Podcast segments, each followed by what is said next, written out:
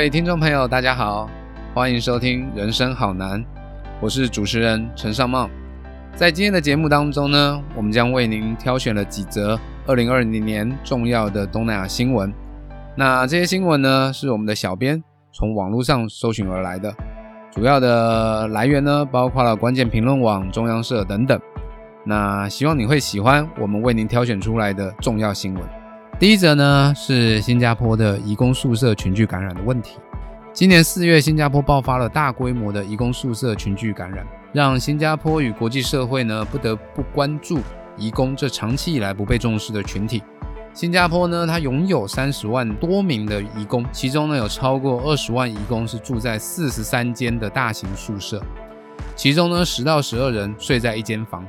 这样的一个生活环境呢，让移工被放置于一个感染的高风险之下。所以呢，当时确诊的多数大概都是孟加拉籍的移工。新加坡爆发大规模移工宿舍感染，之所以呢被选为年度的重大新闻，是因为呢这让各界注意到新加坡移工的一个处境，同时也提醒仰赖外来劳动力的国家应避免呢疏于提供移工良好的照护环境，让移工群体成为防疫的一个缺口。然而可惜的是，尽管新加坡的前车之鉴，后来我们看到了马来西亚、泰国还有缅甸，都因为移工的一个流动、住宿环境的不佳，使得确诊人数不断的攀升。再来，我们将焦点移到马来西亚。对许多马来西亚人民而言，二零二零年是武汉肺炎疫情与政客战争纷扰的一年。马哈迪领导的希望联盟政府。在二零一八年五月九日，成功实现了首次的政党轮替，执政不到两年即宣告结束。取而代之的是，马来西亚土团党主席慕尤丁宣称已获得多数的国会议员支持，正式宣誓成为第八任的首相。各界仍在观望慕尤丁是否会在二零二一年举行全国大选。透过胜选来巩固政权的合法性。第三则，我们关注泰国，泰国的新时代要如何挑战王室的权威呢？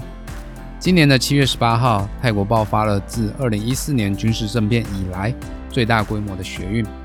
他们除了提出要求总理帕拉育下台、解散国会、终止骚扰异议人士、修正军方制定的宪法等诉求之外呢？更触及了敏感的王室议题，提出了限制王权的诉求，如废除刑法一百一十二条的冒犯君主罪，要求王室资产管理透明化，以及王室部队回归陆军管理等等。延续了半年来的泰国学运呢，不仅引起了国际社会的瞩目，也串起了台湾与泰国源自于网络上奶茶联盟的情感连结。泰国学运在今年。也就是二零二一年会如何发展，仍值得台湾与各界的关注。接下来我们看到印尼，印尼在二零二零年的十二月九号举行部分地方首长选举，佐科威家族成员在地方政治大有斩获，总统佐科威的长子、女婿都成功当选了市长，因此各界质疑印尼家族的政治王朝兴起。在二零一九年的四月，佐科威赢得了总统选举，而且成功连任。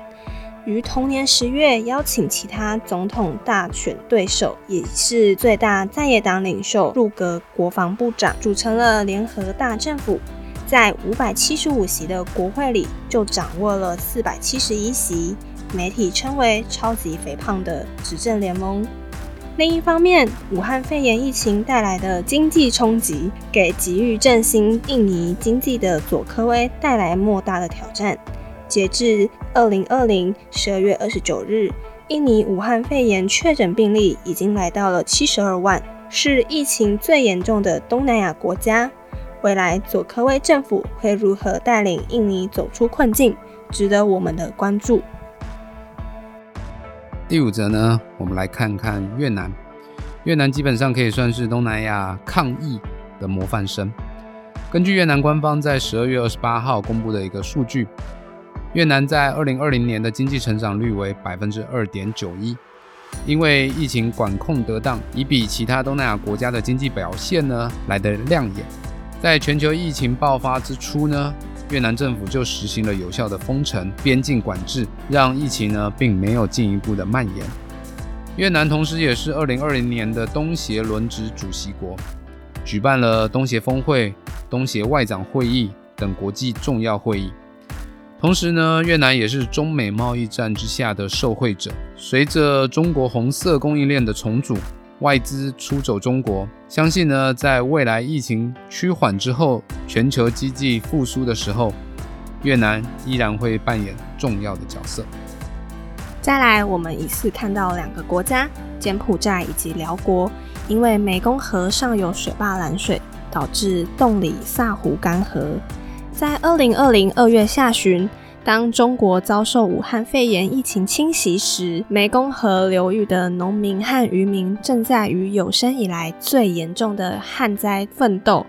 发源自中国的湄公河往南流经了缅甸、辽国、泰国、柬埔寨以及越南等国。中国在上游所建的十一座水坝，引起下游国家疑虑。水资源的分配问题虽然存在已久，但今年旱灾的灾情更加严重。在美国资助相关的研究报告出炉后，更让争议升温。而美国的介入将加剧美中这两个超级大国在东南亚之间的角力，左右着柬埔寨以及辽国的外交政策。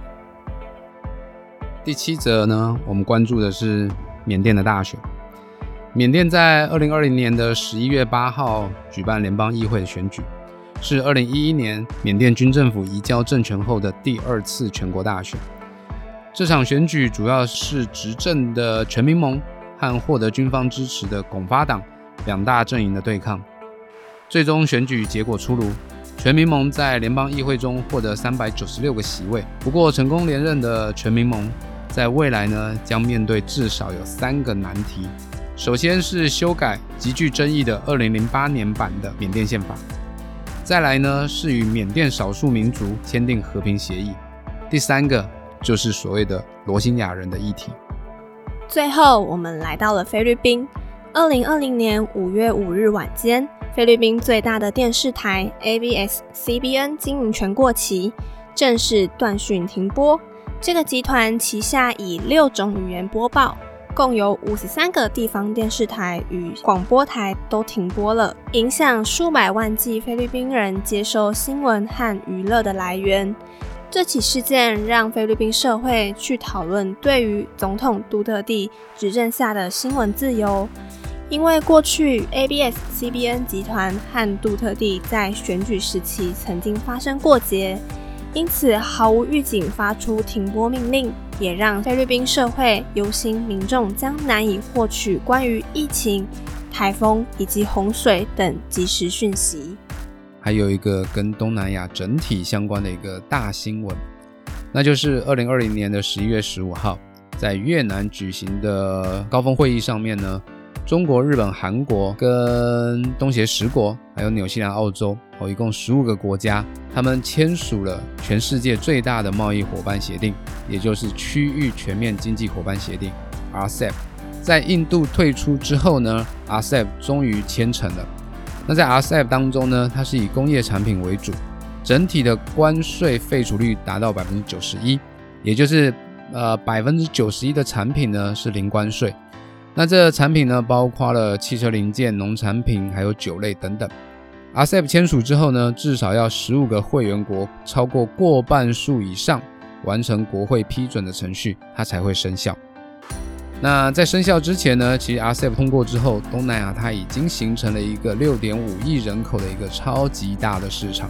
吸引了外资大举的进入，譬如说中国大陆的阿里巴巴集团。他就已经并购了新加坡的电商领导者 Lazada，所以呢，东南亚的一些本土企业呢，它也开始去结合结盟，来去希望对抗中资，包括了像 Grab，还有印尼的 Gojek。本来呢，他们都是一个各自独立的最大轿车平台起家，但是现在两个呢，早已经跳脱了这个轿车平台的业务，包括了电商，包括数位银行等等。我相信常去东南亚的人呢，他应该都会接触过这两个相当重要的 APP。哦，所以呢，我想在往后的整个东南亚将会是东南亚本土势力跟外资之间的一些对抗。以上是我们为您挑选出来二零二零年东南亚相当重要的几则新闻回顾。如果你喜欢今天的节目，请记得帮我们订阅、加分享。人生好难，我们下次见。